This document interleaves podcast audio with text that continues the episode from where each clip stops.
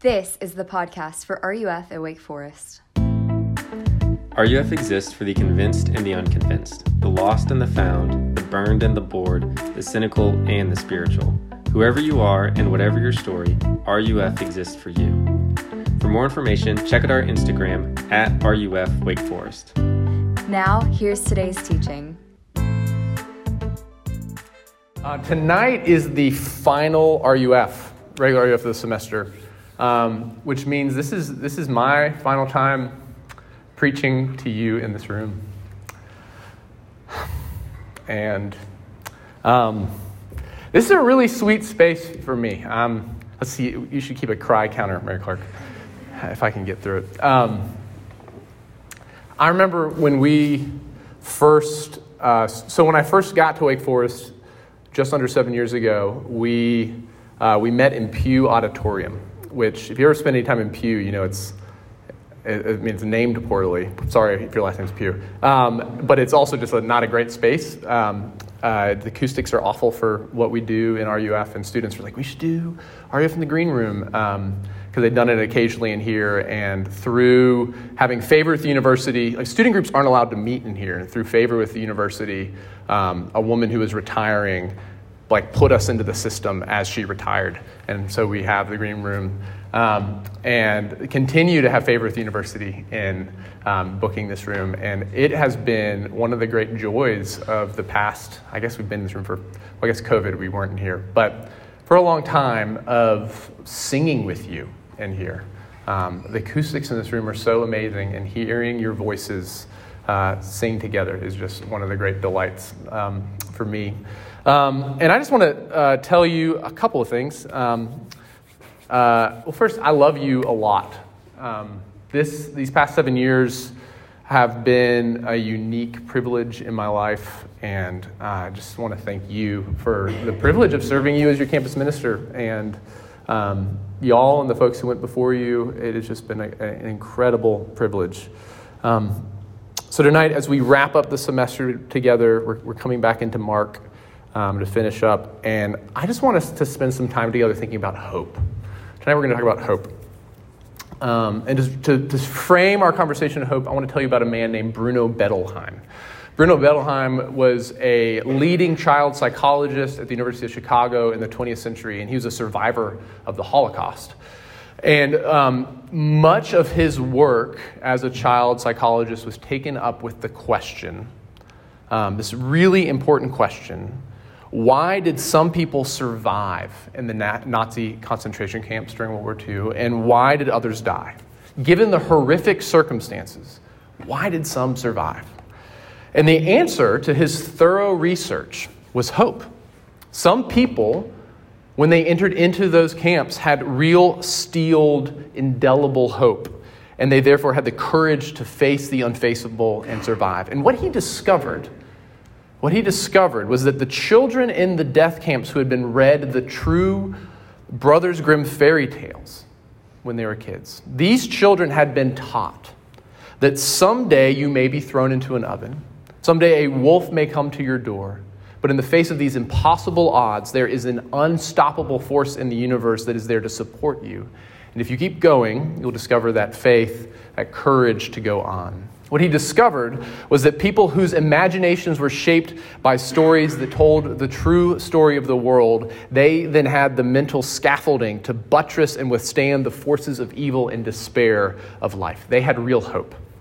I love the story of Bettelheim because it brings our attention to this ever present need of hope, true and solid hope, that the only way that you and I will not be crushed by the immensity of suffering and loss in this life is if our imaginations are sufficiently furnished with hope.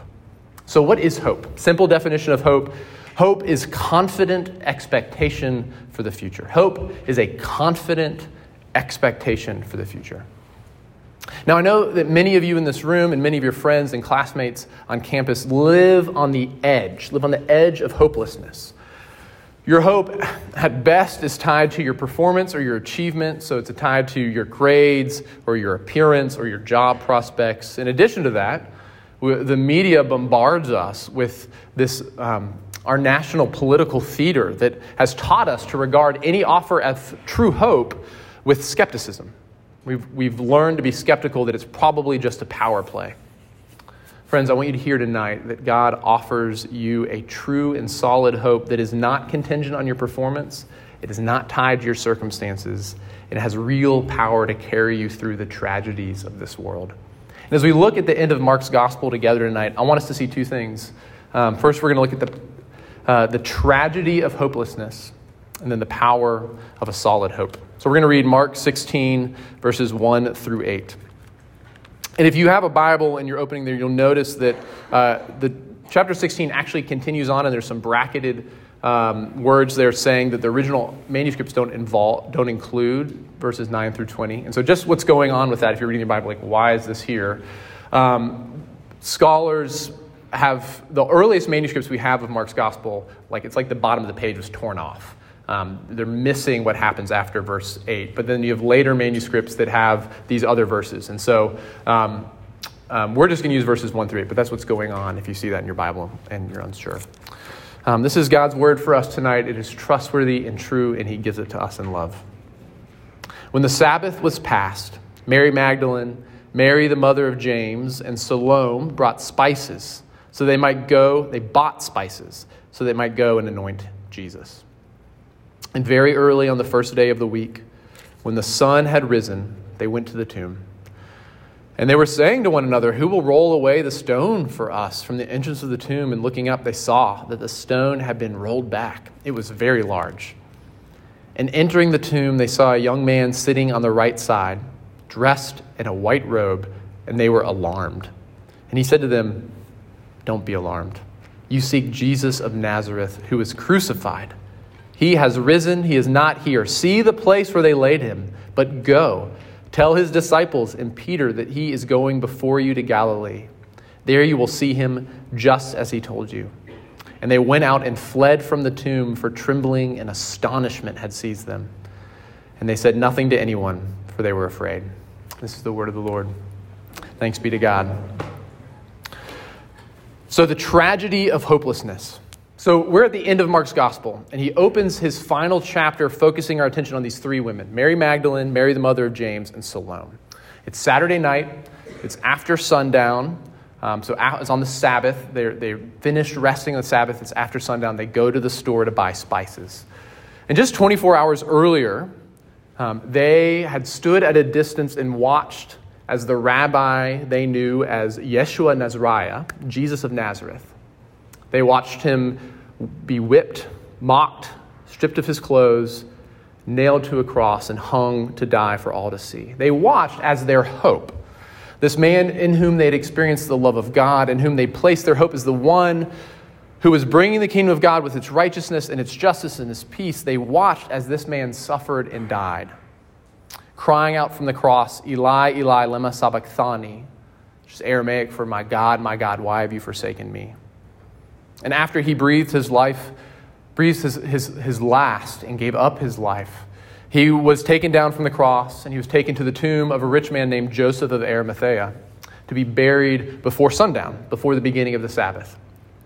Then they went to bed. And then they spent that Saturday at home with their hopes dashed.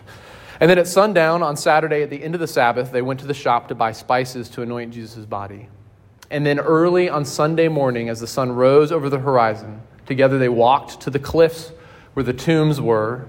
And Joseph's tomb, where Jesus was buried, would have been a cave carved into the rock. Because Joseph was wealthy, his tomb would have had a large stone shaped like a giant wheel that could be rolled in front of the tomb. And the women were going to the tomb to anoint Jesus because they didn't get a chance to anoint his body on Friday. The bodies of the dead were anointed by the Jews with spices because the decom- decomposition process smelled so bad that out of devotion and care for their loved ones, people would cover the bodies with fragrant spices to mask the stench of decay. And after a year, after the body had decomposed, the family would re enter the tomb, remove the bones from the tomb, and give them a separate burial.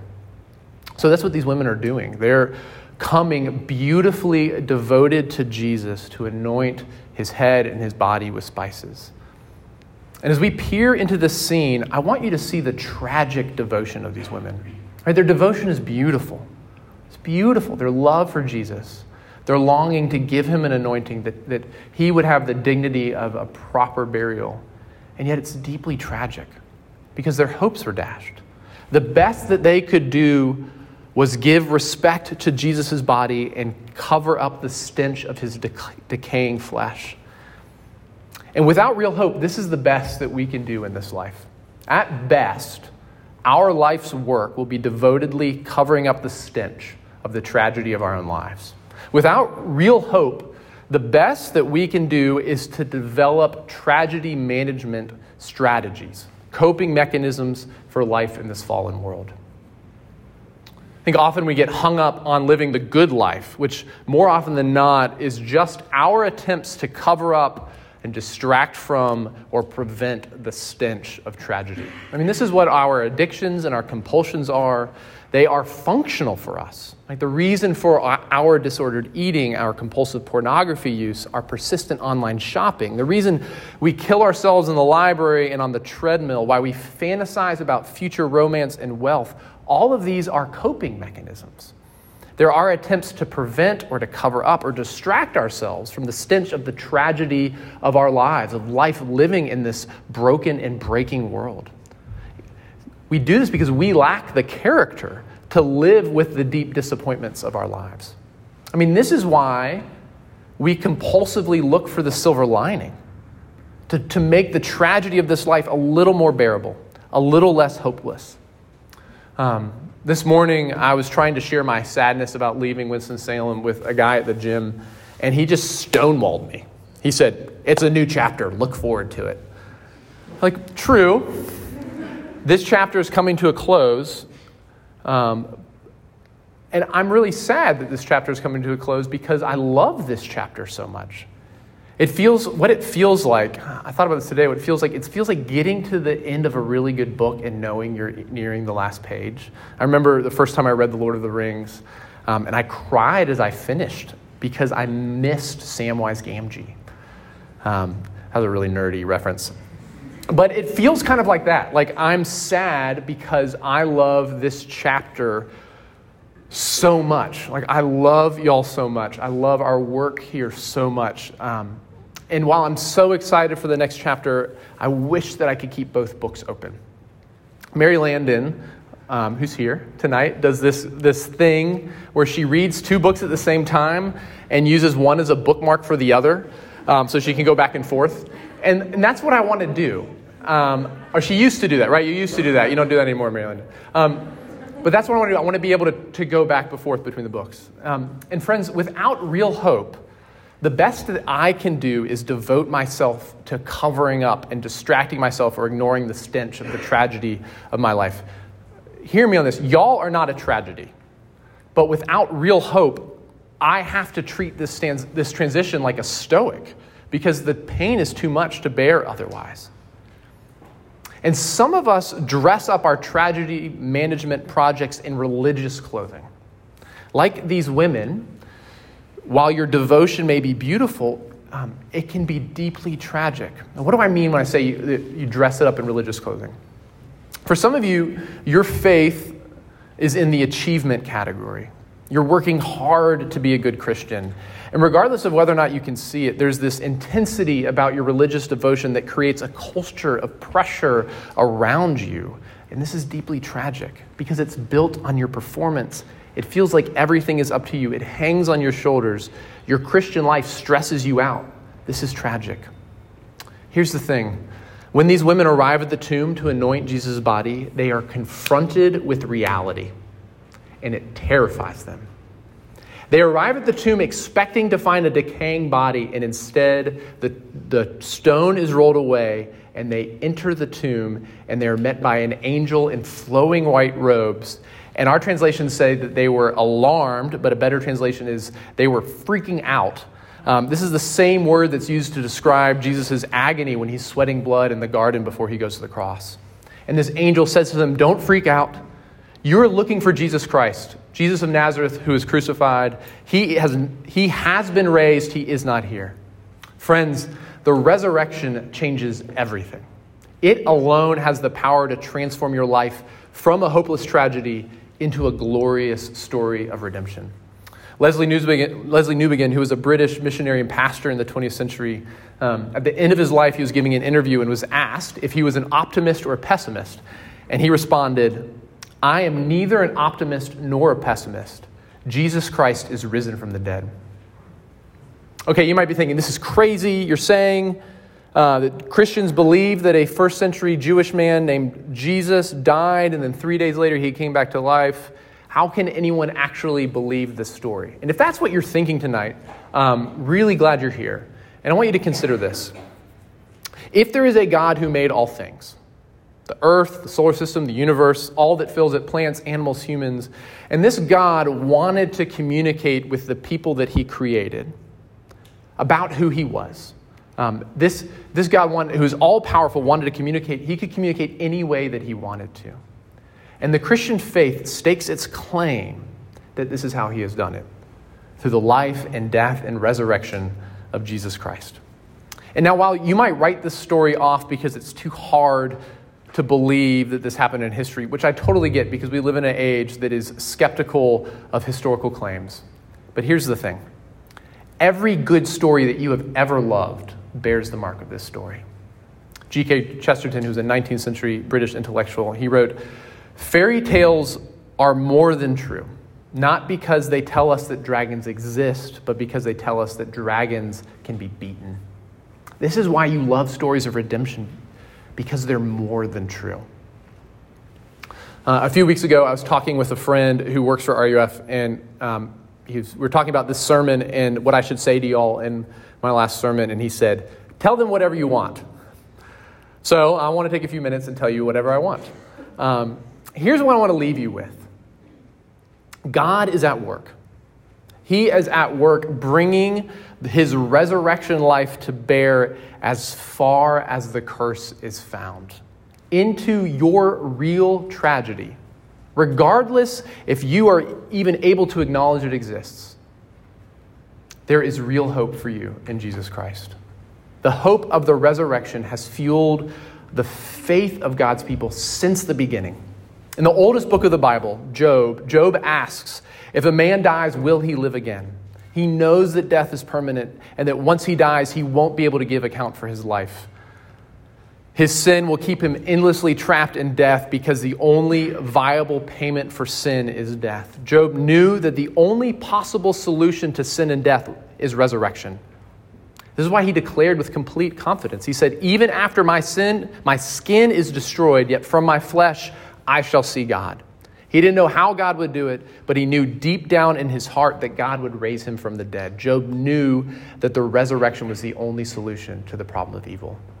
Great King David's greatest hope was in the resurrection.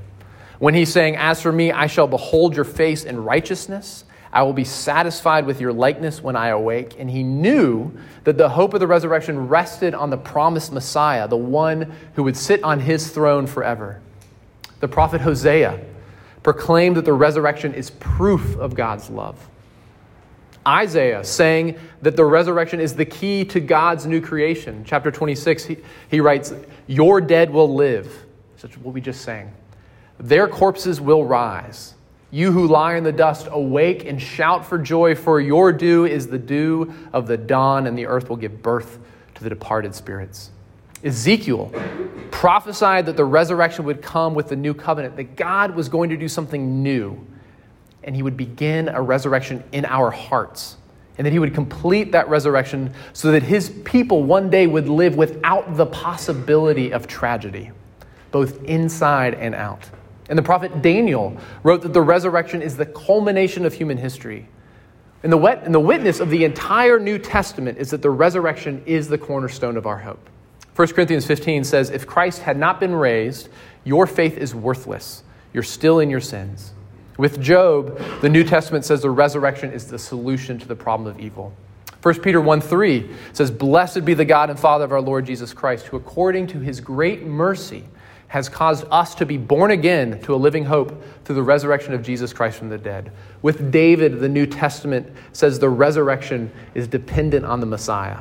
Romans 8 says, For I'm convinced that neither death nor life will be able to separate us from the love of God, which is in Christ Jesus our Lord. With Hosea, the New Testament says the resurrection is proof of God's love. And then 2 Corinthians 5 says, He died for all so that they who live might no longer live for themselves, but for him who died and rose again on their behalf. Therefore, if anyone is in Christ, new creation. The old has passed away, the new has come. With Isaiah, the New Testament says the resurrection is the key to the new creation. In Romans 6, therefore we have been buried with him through baptism into death, so that as Christ was raised from the dead through the glory of the Father, so we too might walk in newness of life. With Ezekiel, the New Testament says the resurrection comes with the new covenant. And finally, in Revelation 21, we read, Then I saw a new heaven and a new earth. For the first heaven and the first earth had passed away, and the sea was no more. And I saw the holy city, New Jerusalem, coming down out of heaven from God, prepared as a bride adorned for her husband. And I heard a loud voice from the throne saying, Behold, the dwelling place of God is with man. He will dwell with them, they will be his people, and God himself will wipe away every tear from their eye, and death shall be no more. Neither shall there be mourning, nor crying nor pain anymore, for the former things have passed away. With Daniel, the New Testament claims and says and sings as loudly as it can that the resurrection is the culmination of human history. Here's what this means for you. First, you cannot sabotage the kingdom of God. You cannot sabotage the kingdom of God. He who began a good work in you, Philippians 1 says, the one who began a good work in you will see it to completion. The resurrection is proof of this. You cannot sabotage the kingdom of God. You can't sabotage God's work in your life. You just can't do it. I know how much anxiety you feel and concern about screwing up your life, and you just can't do it. He began your salvation before the foundation of the earth, and it will be completed at that great day. He staked his life on it. Jesus has been raised. You will be raised too. You cannot sabotage the kingdom of God. And second, redemption is better than perfection. By the power that raised Jesus from the dead, God frees you from having to hold everything together.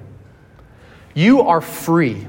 You're actually completely free to lean into the future hope that God is the author of your story and that He Himself will wipe every tragedy bought tear from your eye.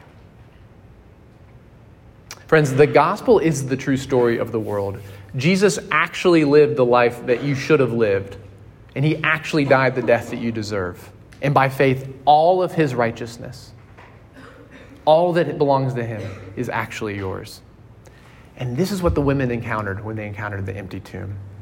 They walked into that dark cave expecting it to stink and met this angel who said to, the, him, said to them, He is not here, he has been raised. This is the real hope for your future. So, in six weeks, um, we are uh, we're packing up. The moving vans are coming, and we're going to Nashville. Um, and uh, I know some of you can't imagine what next semester will feel like.